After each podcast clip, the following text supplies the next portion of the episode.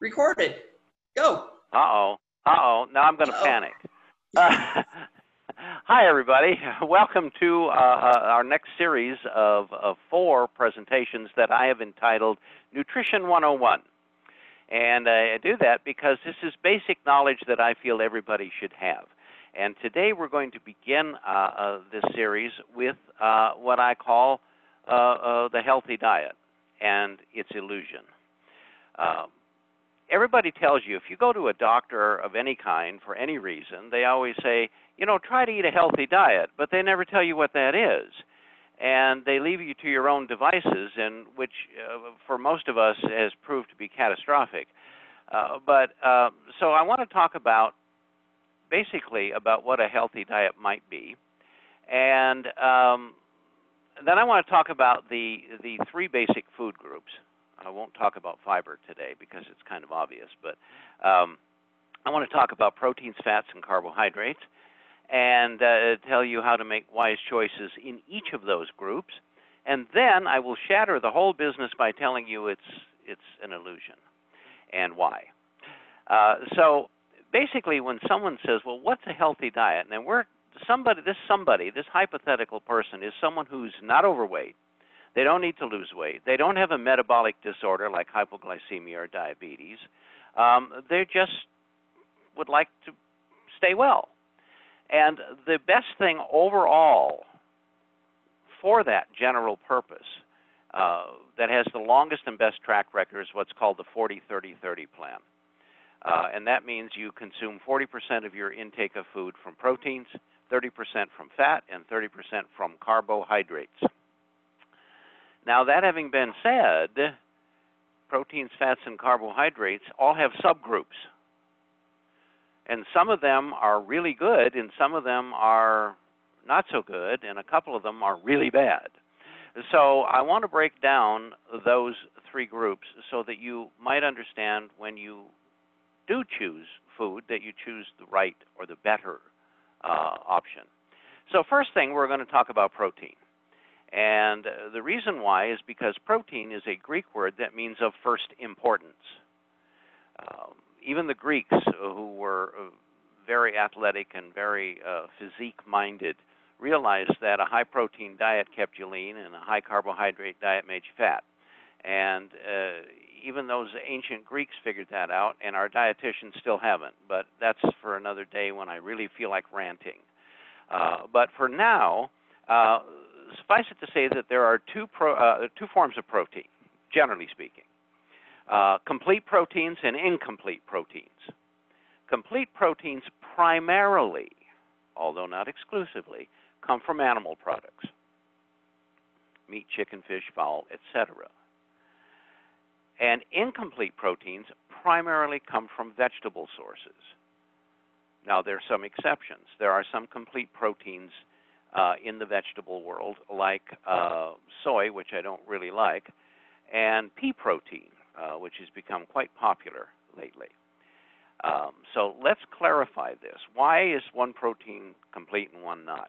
There are 8 to 10 essential amino acids that you must have um, every day uh, because your body cannot manufacture those. There are hundreds of amino acids but your body can make all of them but these 10. That's why we call them essential. They must be taken in from the outside. A complete protein has all 10 amino acids at 100% value, which means that your body can utilize 100% of that protein.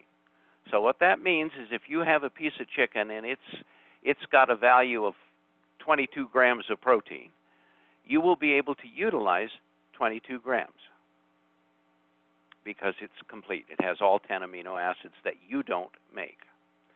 An incomplete protein, on the other hand, has one or more of those 10 amino acids either deficient or missing altogether. And there is a strange law when it comes to protein. It's called the protein efficiency ratio. And what that really means is that the lowest amino acid governs how much you can absorb. So let's say nine of those amino acids are at 100% in this particular vegetable food, okay? And one of them is at 50%, and it's usually methionine in, in vegetation. So let's say one of them is at 50%. That means that if you have a vegetable source that you're consuming and it has 20 grams of protein, you will only be able to utilize 10 of those grams because you are limited to the weakest amino acid. Now, many processed protein foods, like designer burgers and things that vegetarians think is healthy, um, have been embellished with missing amino acids to bring them up to 100%. So, from that point of view, um, they're probably okay as far as supplying amino acids. The next group is probably the most confusing of all, and that is the fat group. There is more misunderstanding about fats. We have gone from low fat diets to no fat diets to high fat diets, and nobody still understands why. Next to protein, fats are the most essential food in your diet. Uh, we have found out many, many decades ago that the low fat diet is probably the worst, not only weight loss diet, but the worst diet for a human being ever devised. And one of the great gurus, and we're going back to the 80s, one of the great gurus of the vegetarian diet, his name was Nathan Pritikin. And he used to preach that meat eaters are all going to die of heart disease and vegetarians are going to live to a 100 because they're going to be protected from all of that nasty cholesterol. Nathan Pritikin died at 47 years of age from a heart attack. And that's because he consumed so little fat in his diet. And fat is so required for good cardiovascular muscle strength uh, that his heart gave out.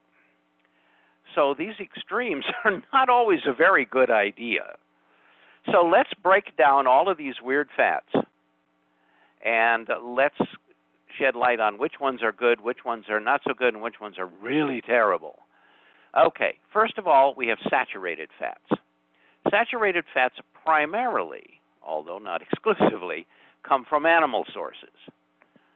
Uh, so, meat, chicken, fish, animal fats. Uh, we call them saturated, and here's where I have to get into just a wee bit of chemistry. So all you have to do is try to visualize this. I'll promise I'll, I'll coat it with sugar so it'll go down easy.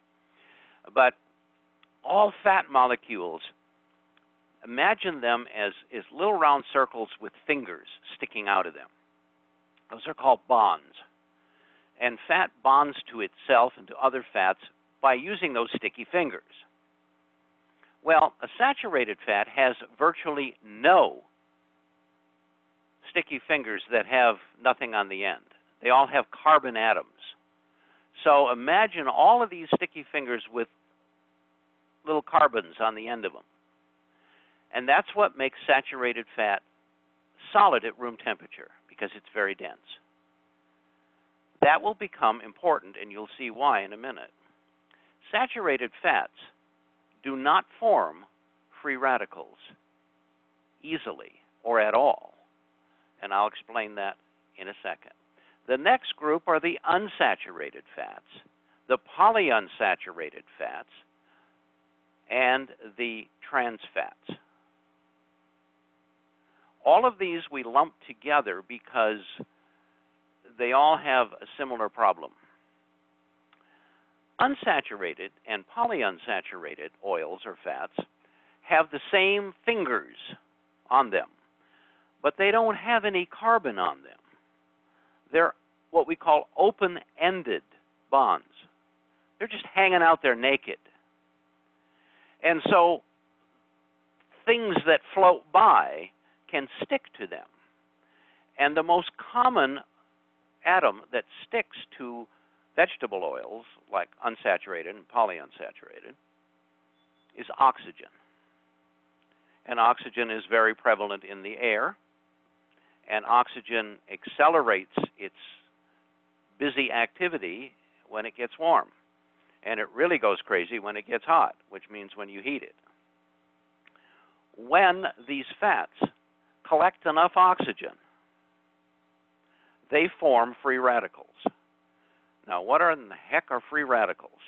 Free radicals are chemical buzz bombs. Just imagine them as little bombs. They are molecular atomic structures with missing electrons on the outer ring. This makes them very unstable.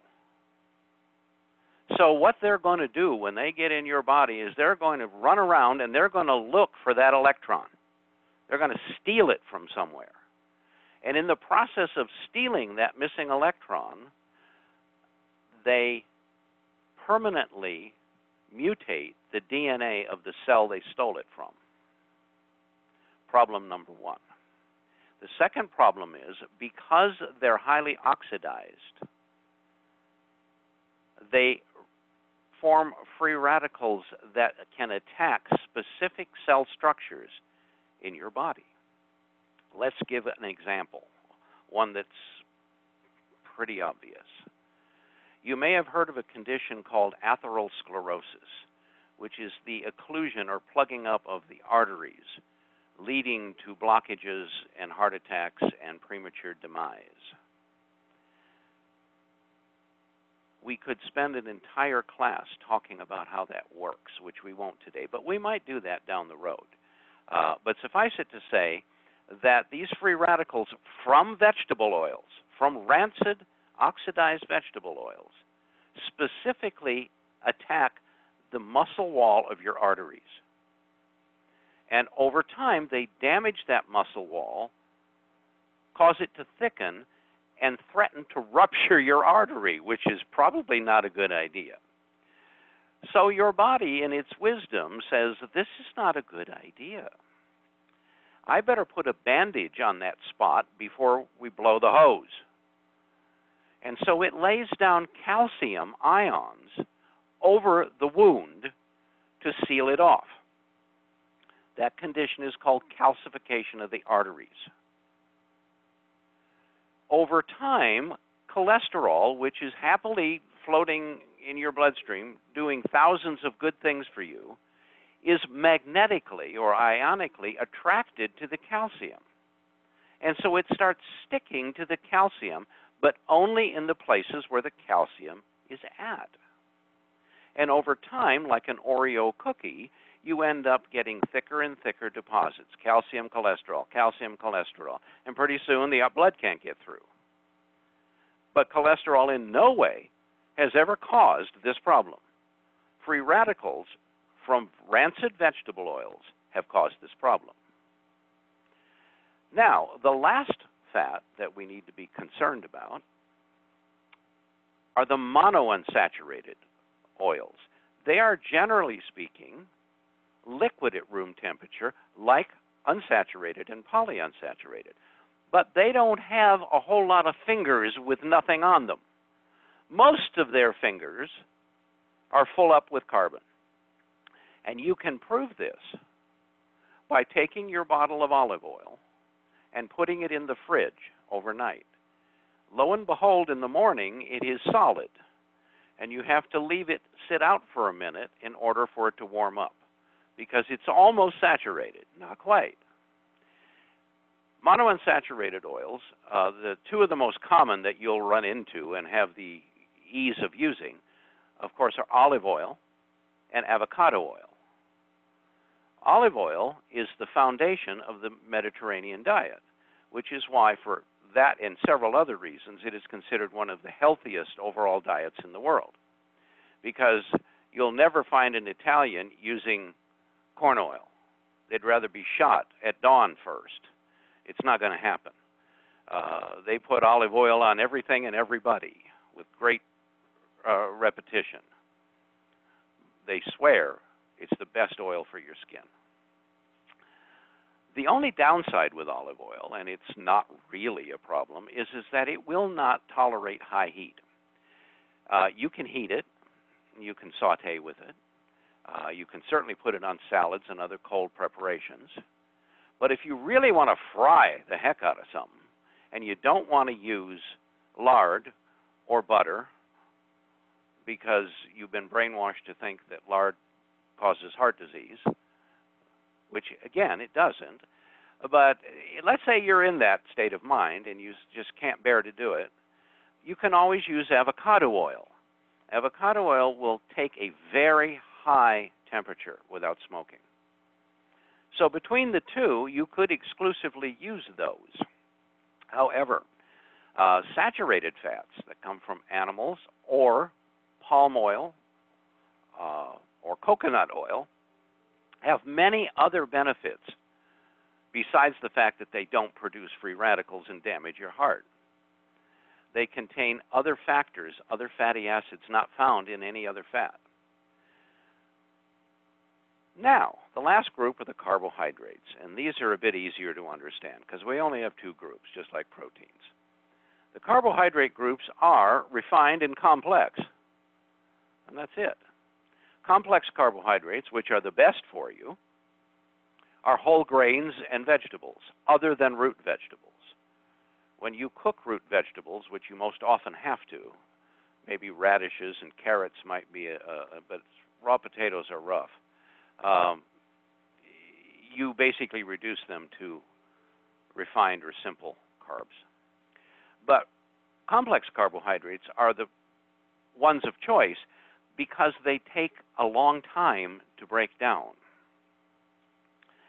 Refined carbohydrates, however, break down in minutes sometimes, making their energy source, which is glucose, highly available instantly. And glucose, of course, is blood sugar. It is the energy fuel of the body. That's what your body uses for energy most of the time. But there's two potential problems connected with this. Number one is that the standard American or industrialized diet is primarily made up of 90% refined carbohydrates, sugars, uh, refined grains, uh, white flour, etc. And all of those convert to glucose or blood sugar, often in minutes. If you'd like to try a little experiment, next time you have one of those white hamburger buns around, or a slice of white bread, or a slice of whole wheat bread that probably isn't whole wheat at all, it's white bread with food coloring, but that's another story. Uh, one day we'll spend a, a, a, an afternoon talking about how evil the food industry really is. But um, put it in your mouth and chew it but don't swallow it. Just leave the gooey mass in your mouth. And in just a few minutes, very few, the ptyalin, which is an enzyme in your saliva, will begin already breaking down that simple starch into sugar. And that mass of gooey stuff will taste sweeter and sweeter and sweeter because it's already being converted to sucrose. And that's one step away from glucose. The second problem with a high refined carbohydrate diet uh, that most of us live off of is the fact that we're too inactive. You know, these refined carbohydrates might have been helpful, you know, 200 years ago when most of us had manual labor most of the time, one way or the other. Uh, but those days have since long gone bye bye. Uh, when we're home, we're relatively inactive. When we're at work, most of the time, we're relatively inactive, which is why it is absolutely essential that you have a regular workout schedule. And I don't need to go into that because, in that instance, I'm preaching to the choir. So I will not put you to sleep by telling you what you should do. You already know. And I trust most of you are doing so. Refine, uh, complex carbohydrates can take hours to convert to glucose. And that's a good thing because that means the glucose is trickling into your bloodstream by the dropper full and not by the bucket full. and your body has a chance to utilize it instead. But when your glucose levels from refined carbohydrates and sugars rise rapidly, your body has to get rid of that because it's deadly. So it secretes a hormone called insulin, which converts the glucose to triglycerides and shoves it in your fat cell. Which is why we always say that carbohydrates, especially refined ones, are the biggest cause of overweight and obesity. And in America, we are now at 54, 54% overweight and obese individuals. We've crossed the halfway mark. And that's because of the standard American diet. All right, so now we go back to 40 30 30, and we can talk about which protein, complete proteins, are the best, fats, unsaturated, or saturated, and monounsaturated are the two best, and carbohydrates would be complex carbohydrates. And so if you want an ideal regular diet just for health and wellness, then you want to choose from those groups. If you are one of these individuals who falls into that 54% bracket and you would like to take off some of that bracket and lose a few pounds, then you're going to rapidly sign up for, enroll in, and pay close enough attention to Kelly's weight management program. Because if you haven't done it before, then you're in for a surprise because it works. And if you've done it before and this shut in has uh, increased your physical dimensions farther than you may have liked, then you might want to consider re enrolling again because excess weight causes physical stress. We already have enough emotional stress right now with all the crap going on in the world. The last thing you need is to pile some physical stressors on yourself at the same time. So, what you will do if you look down and it's harder to see your shoes than it was three months ago, you will promptly enroll in the next upcoming class. Now, I'm going to conclude my discussion today with the fact why most of what I just told you is a bunch of crap. And the reason for that is because of the way the food industry processes our food. It's really hard to get pure food. And here's why. It's, it begins with poor farming techniques. Back in the eight, late 1800s, even early 1900s, when farmers staked out a piece of land, started farming their crops, after a few years, the yield got lower and lower, and pretty soon they and the crops were starving to death. And nobody knew why. They had a few ideas, but nobody knew why. So what did they do? They upped and moved Mama and the 16 kids two, two miles down the road to virgin land and started all over again. And then uh, in the in the uh, fairly early 1900s, along came the U.S. Department of Agriculture. And they took it upon themselves to figure out why all this was happening. Why was our land just going under?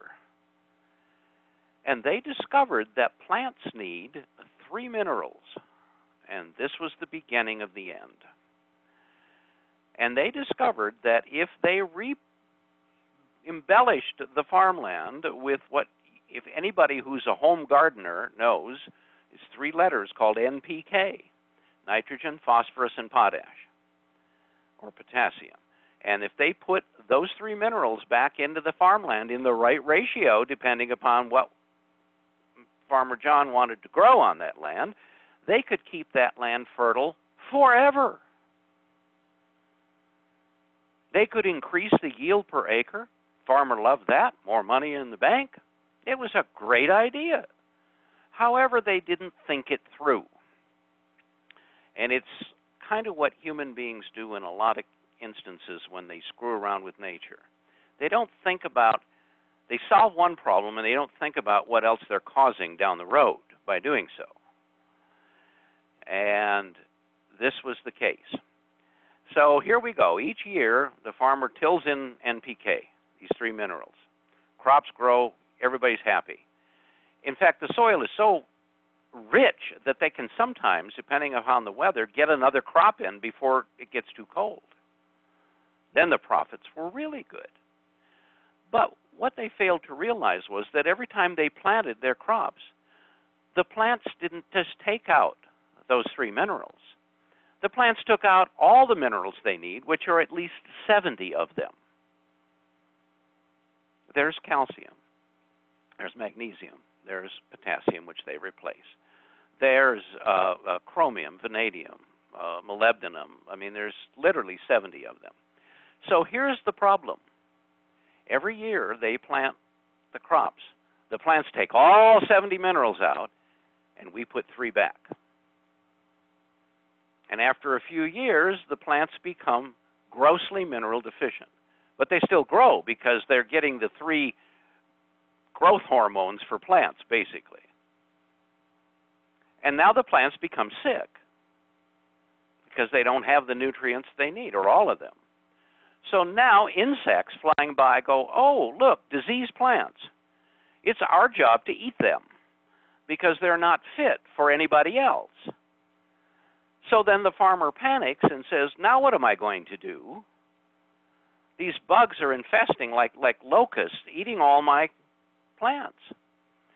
So companies like Monsanto come along and create insecticides to kill the bugs and coat the plants with poison.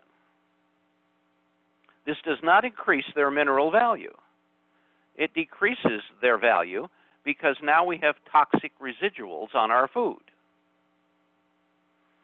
Now, let's talk about vitamins.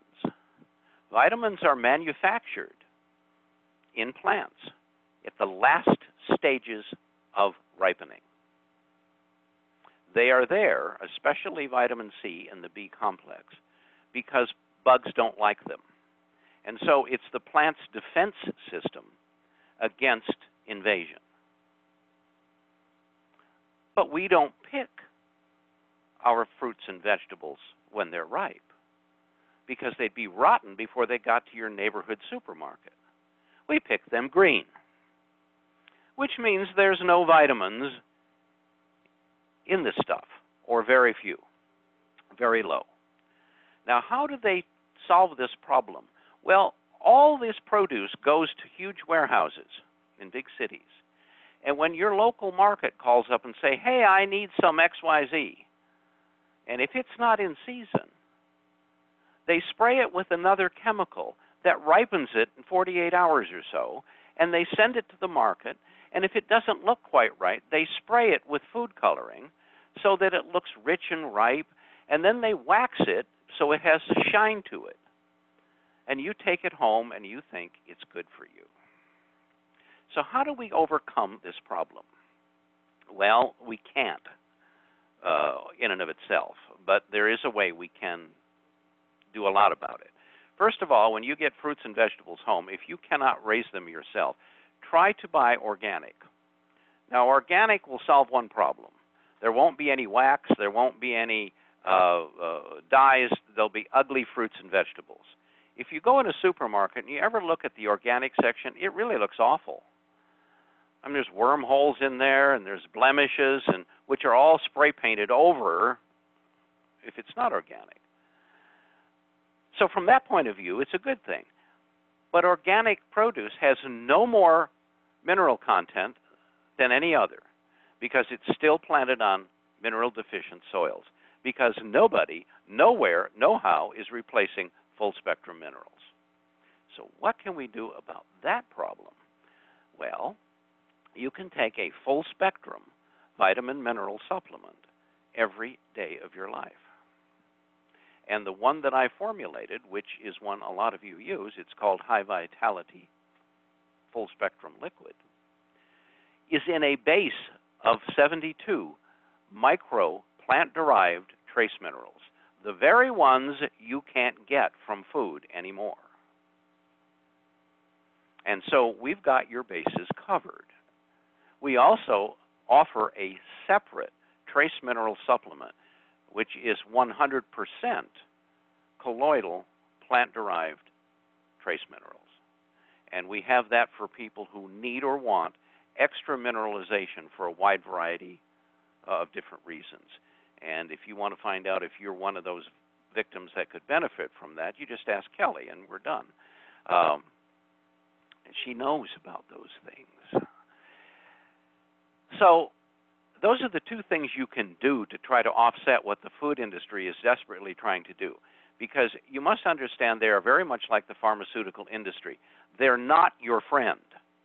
They're only interested in one thing, and that's food longevity and food preservation so that it can stay on the shelf and stay in the bin until they convince you enough to buy it. And then, funny enough, when you buy it and you get it home, all of a sudden it has an expiration date that's three days away. If that stuff is full of as much preservatives as we know it is, I doubt that expiration date is very valid. But why do they put expiration dates on food? So you'll panic, throw it away, and go buy some more. And that keeps the food industry in big bucks. Now, that's not true with all foods. Some foods, like raw produce, uh, raw meats, raw produce, uh, dairy products, do have an expiration date. It's usually much longer than what's on the carton or the package, but they do obviously go bad. Uh, if you leave your uh, celery in the bin too long and you discover it later, it's kind of mushy by then. So things do break down. But there's so many things in the food industry. Uh, one of the things that I often find fascinating uh, uh, is uh, canned goods. Not that canned goods are very good for you because they have no nutrients at all, but let's say you have some around, and you'll notice it'll say expiration date or best by. The purpose of canning is so that the food doesn't go bad. So what's with the expiration date? It's there so you panic and go buy more. The food industry is not your friend. Next week, we're going to talk about the 17 vitamins, what they are, why they are, and why they're so darn important. And so for now, since there's no worse death than being talked to death, I will shut up and allow Kelly to unmute you and probably turn off the recording. And if there's anybody who has any questions, comments, whatever, I will attempt to address those in the time we have available.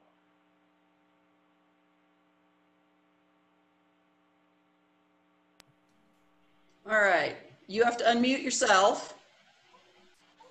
And